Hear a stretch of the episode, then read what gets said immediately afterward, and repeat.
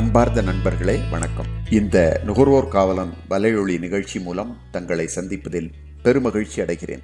நான் ஆர். பாலசுப்பிரமணியன் நுகர்வோர் ஆர்வலர். நுகர்வோர் விழிப்புணர்வு தகவல்களை பரிமாறிக்கொள்வதே எனது நோக்கம். ஏமாறுபவர்கள் இருக்கிற வரையில் ஏமாற்றுபவர்கள் இருப்பார்கள் என்ற முதுமொழியை மாற்றி இங்கு ஏமாறுவோரும் இல்லை ஏமாற்றவும் இயலாது என்ற நிலையை உருவாக்குவோம். வாருங்கள். பயனுள்ள நுகர்வோர் தகவல்களை கேளுங்கள். மக்களிடையே விழிப்புணர்வை ஏற்படுத்துங்கள்.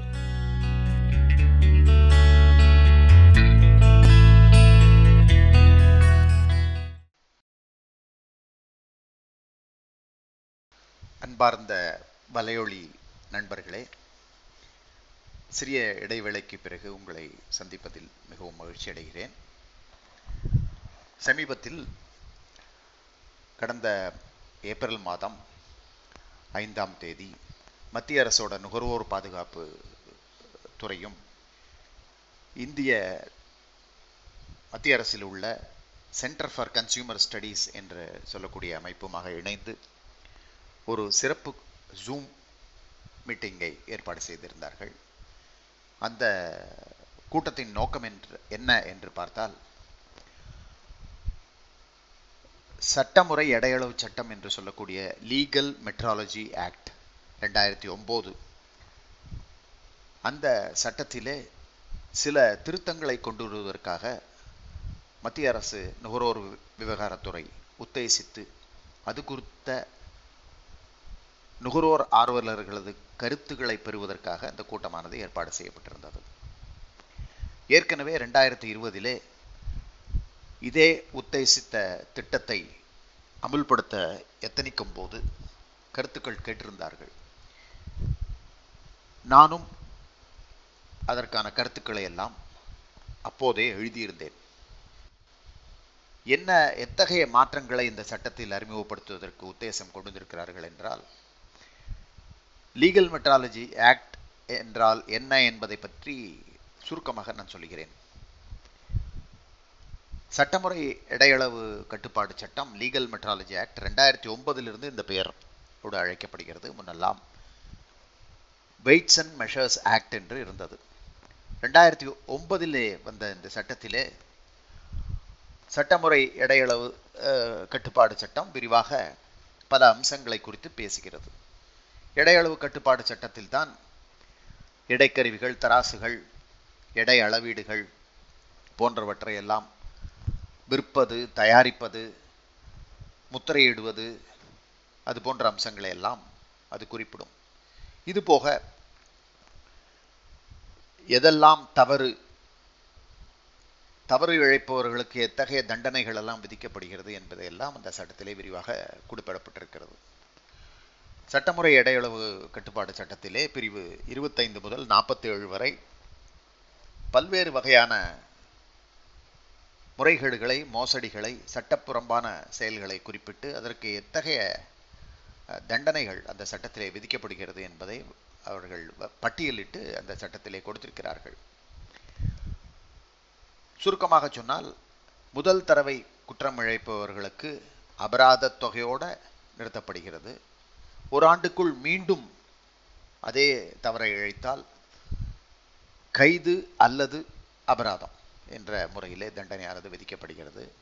மீண்டும் ஒரு ஆண்டுக்குள் அதே தவறை அவர் செய்தானால் கைது மற்றும் அபராதம் என்ற வகையிலே தண்டனைகள் எல்லாம் அங்கு குறிப்பிடப்பட்டிருக்கின்றன தற்போது மத்திய அரசு நுகர்வோர் விவகாரத்துறை இந்த சட்டத்திலே திருத்தத்தை கொண்டு வந்து அதில் இருக்கக்கூடிய கிரிமினல் சட்டம் அதாவது கைது செய்யக்கூடிய நடவடிக்கை பிரிவுகளை எல்லாம் எடுத்து விடலாம் என்று உத்தேசித்திருக்கிறார்கள். அதற்கான காரணம் என்ன என்று கேட்டீர்களானால் பல்வேறு தரப்புகளில் இருந்து பல்வேறு தரப்பு என்று சொன்னால் வணிக சங்கங்கள் தொழில் முனைவோர் சங்கங்கள் ஆகிய அமைப்புகளிலிருந்து அழு கொடுக்கப்பட்ட அழுத்தத்தின் காரணமாக இந்த ஆலோசனையை அவர்கள் முன்வைத்திருக்கிறார்கள். குறிப்பாக இந்த டீக்ரிமினலைசேஷன் என்று சொல்லக்கூடிய அந்த பிரிவை அமுல்படுத்துவதற்கான காரணம் decrease the burden of business and inspire confidence among investors என்று குறிப்பிடப்படுகிறது. வணிகம் செய்பவர்கள் வியாபாரம் செய்பவர்களுக்கு எளிதாக இருக்கவும் நம்பிக்கையை ஏற்படுத்தவும் முதலீடு செய்பவர்கள் ஆர்வத்தோடு வருவதற்கும் உதவ வேண்டும் என்பதற்காக இந்த முடிவை எடுப்பதாக கூறப்படுகிறது. அதற்கு அடுத்தபடியாக கூறப்படுகின்ற காரணம் பொருளாதார வளர்ச்சி பொது நலன் தேச பாதுகாப்பு என்ற ஒரு காரணம் காட்டப்படுகிறது. அடுத்ததாக கிரிமினல் நடவடிக்கை எடுக்கும்போது தவறுதலாக தெரியாமல் தவறு செய்தாரா? வேண்டுமென்றே செய்தாரா? முறைகேடா என்பதை பார்ப்பது மிகவும் கஷ்டமாக இருக்கிறது என்பது ஒரு காரணம் குறிப்பிடப்பட்டிருக்கிறது. இதை எல்லாம் வைத்துக்கொண்டுதான் இந்த அம்சங்களை எல்லாம் கருத்தில் வைத்து இடையளவு கட்டுப்பாடு சட்டத்திலிருந்து முற்றிலும் இந்த கிரிமினல் நடவடிக்கைகளை அப்புறப்படுத்தி விடலாம் என்று உத்தேசித்திருக்கிறார்கள். இது சரியான முடிவாக எனக்கு படவில்லை. இதற்கு காரணங்களை நான் அவர்களுக்கு விளக்கி அந்த கூட்டத்திலே பதிவு செய்ததோடு மத்திய அரசின் நுகர்வோர் விவகாரத்துறை இணைச் செயலர் அவர்கள் கலந்து கொண்டிருந்தார்கள். அவர்கள் கேட்டுக்கொண்ட வகையிலே அவருக்கு தனியாக கடிதம் வாயிலாக விவரமாக விளக்கி நான் எழுதியிருக்கிறேன். இந்த மாற்றங்களை அறிமுகப்படுத்தும் போது ஒரு பர்டன் அதாவது சுமை என்றோ நம்பிக்கை குறைக்கும் என்றோ இந்த சட்டத்தை கூற முடியாது. இந்த சட்டத்தை பொறுத்தவரை பரவலாக இந்தியாவில் இருக்கக்கூடிய அனைத்து குடிமக்களுக்கும் பொதுவானது. இதில் ட்ரேடர் பிசினஸ் தொழில் முனைவோர் என்று விலக்கில்லை அவர்களும் இதே அடை அளவு கருவிகளை பயன்படுத்துகிறார்கள் அவர்கள். ஒரு வேறொரு இடத்தில் பொருள் வாங்கும் போது ஆக தவறு இழைக்கும் போது தண்டனை இருக்க வேண்டும் என்பது ஒரு சட்டத்தில் இருக்கக்கூடிய ஒரு சிறப்பான அம்சம். அதை எடுப்பது அந்த சட்டத்தை நீர்த்து போகச் செய்யும் அதன் பலனை கலோக்கியல் லாங்குவேஜில் சொன்னோம்னா மொக்கையாக்கி விடும். அந்த சட்டத்தோட ஷார்ப்னஸ் என்று சொல்லுவோமே அது இல்லாத போயிடும்.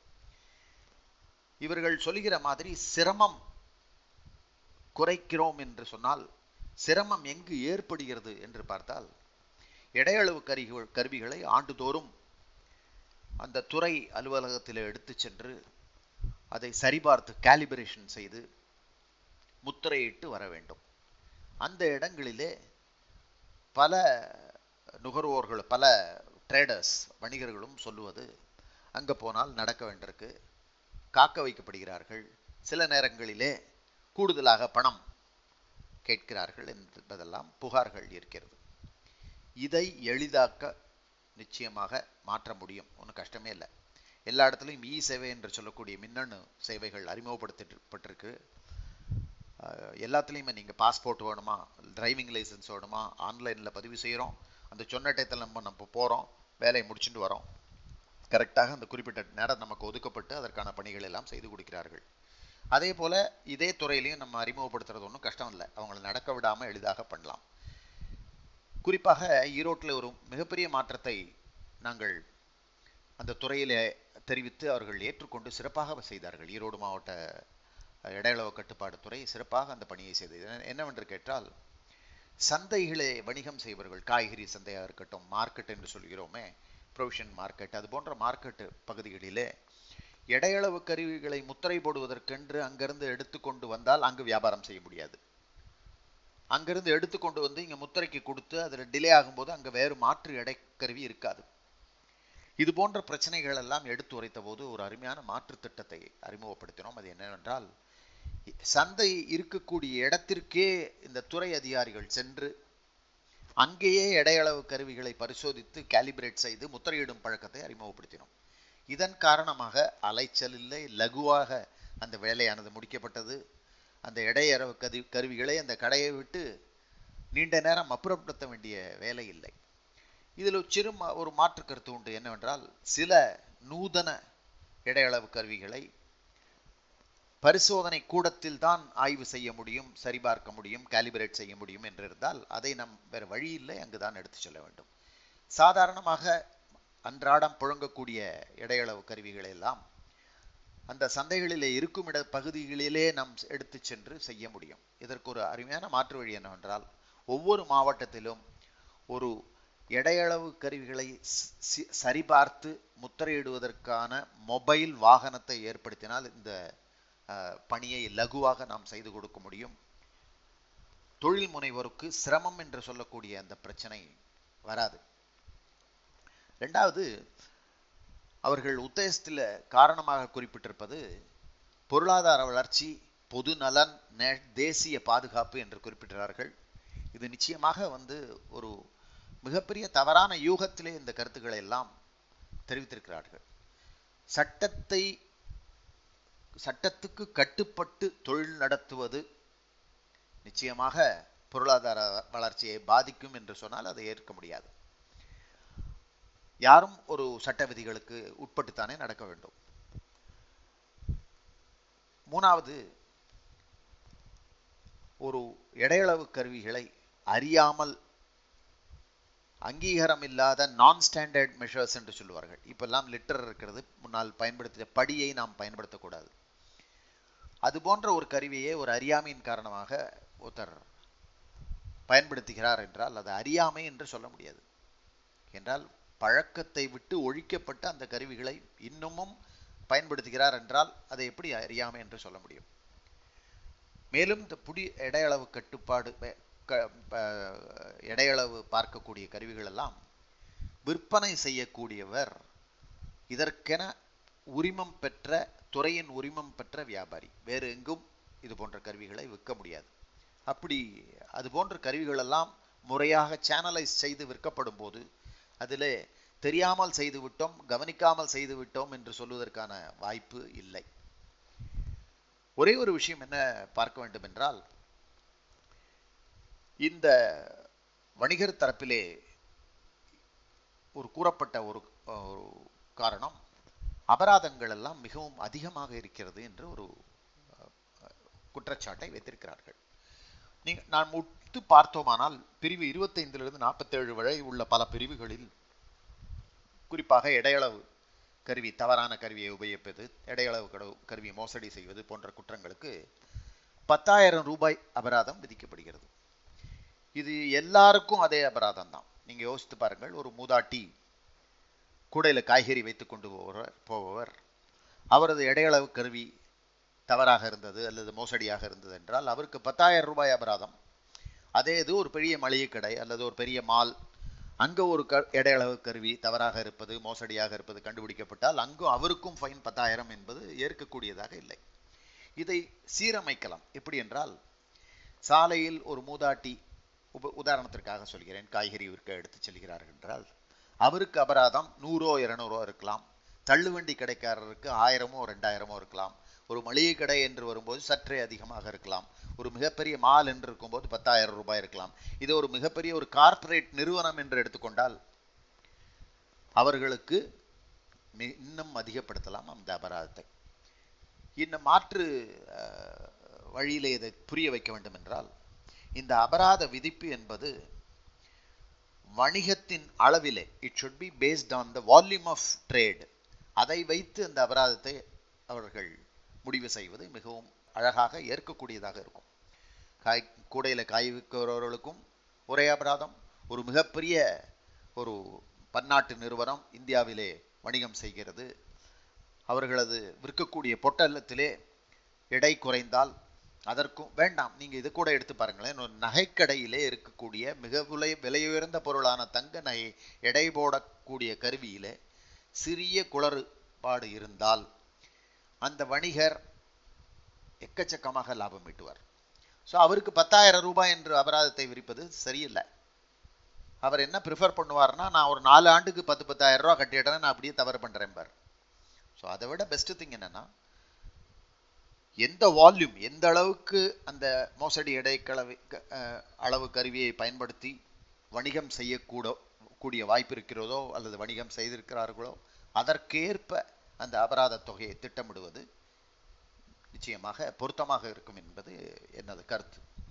ரெண்டாவது ஒரு ஆண்டிற்குள் மீண்டும் அதே தவறை இழைத்தால் அபராதம் அல்லது சிறை தண்டனை என்று இருப்பதை வேண்டுமானால் மாற்றி அமைக்கலாம். எப்படி என்றால் ஒரு ஆண்டிற்குள் மீண்டும் அதே போன்ற ஒரு குற்றம் இழைப்பாரானால் அபராதத்தை ரெட்டிப்பாக்கலாம் சிறை தண்டனை வேண்டாம்? அப்போதும் அடுத்தபடியாக அடுத்த ஆண்டுக்குள் மீண்டும் அதே குற்றத்தை செய்வாரானால் நிச்சயமாக சிறை தண்டனை மற்றும் அபராதம் என்று பிரிவை கொண்டு வருவது பொருத்தமாக இருக்கும் என்பது எனது கருத்து.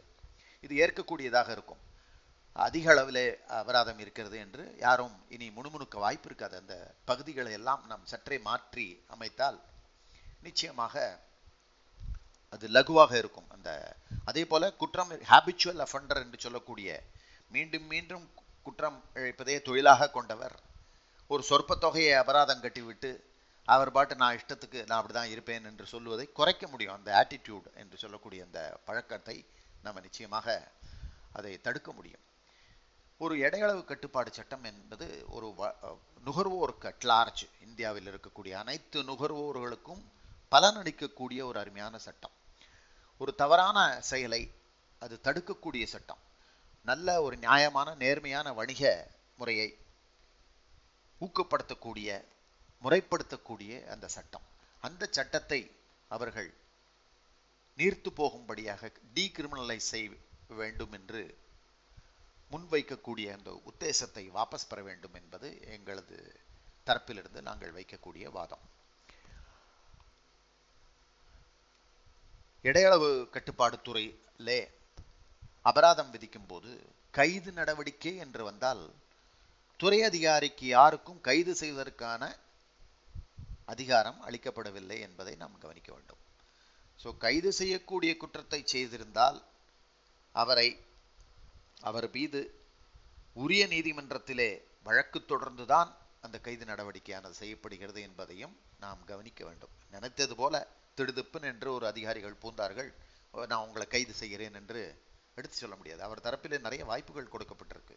இதில் குற்றத்துக்கான அவர்களை அறிவிப்பு கொடுத்து அதை நீதிமன்றத்துக்கு எடுத்து சென்று அதன் பிறகுதான் கைது நடவடிக்கைகள் வருகிறது. அதை மறுப்பதற்கு எதிர்ப்பதற்கு அவருக்கு முறையான அஹ், வாய்ப்புகள் எல்லாம் அளிக்கப்பட்டிருக்கின்றன.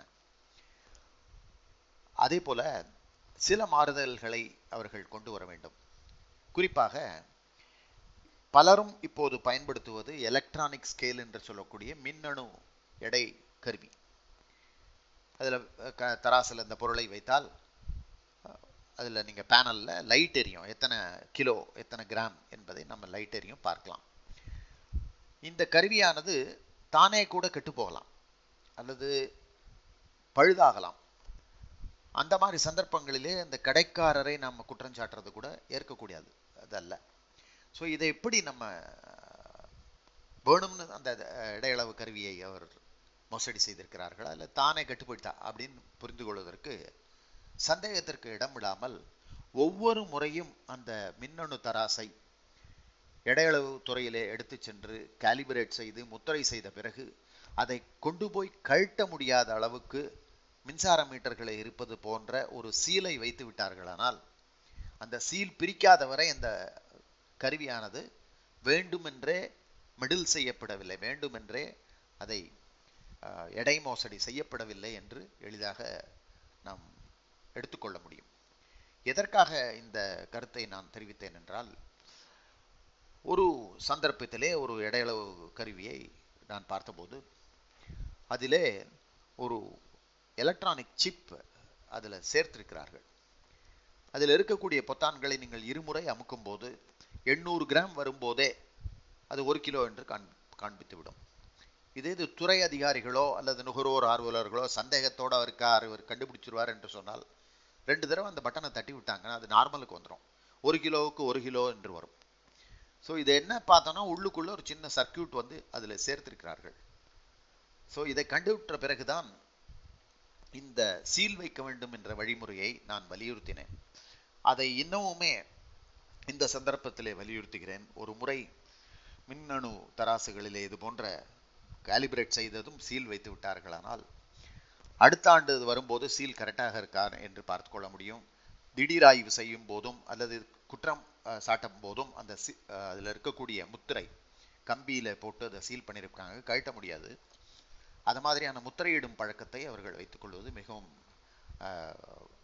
பயனுள்ளதாக இருக்கும். ஆகவே இந்த இடையளவு கட்டுப்பாடு சட்டத்திலே மத்திய நுகர்வோர் விவகாரத்துறை உத்தேசித்திருக்கக்கூடிய டீக்ரிமினலைசேஷன் என்று சொல்லக்கூடிய அந்த குற்றவியல் நடவடிக்கைகளை எல்லாம் பிரிவுகளை எல்லாம் அப்புறப்படுத்த வேண்டும் என்ற முயற்சியை அவர்கள் கைவிட வேண்டும் என்று நான் இந்த நேரத்திலே கேட்டுக்கொள்கிறேன். இந்த வலையொலி நிகழ்ச்சியை கேட்கக்கூடிய நுகர்வோர் ஆர்வலர்கள் எனது கருத்தை நிச்சயமாக ஏற்றுக்கொள்வீர்கள் என்று நினைக்கிறேன். வேறு ஏதாவது தொடர்பாக நான் வலியுறுத்த வேண்டும் என்றாலும் உங்களது கருத்தை நீங்கள் தெரிவித்தால் நான் துறைக்கு வலியுறுத்துவதற்கு உபயோகமாக இருக்கும். மீண்டும் அடுத்த வலையொலி நிகழ்ச்சியிலே உங்களை சந்திக்கிறேன். நன்றி.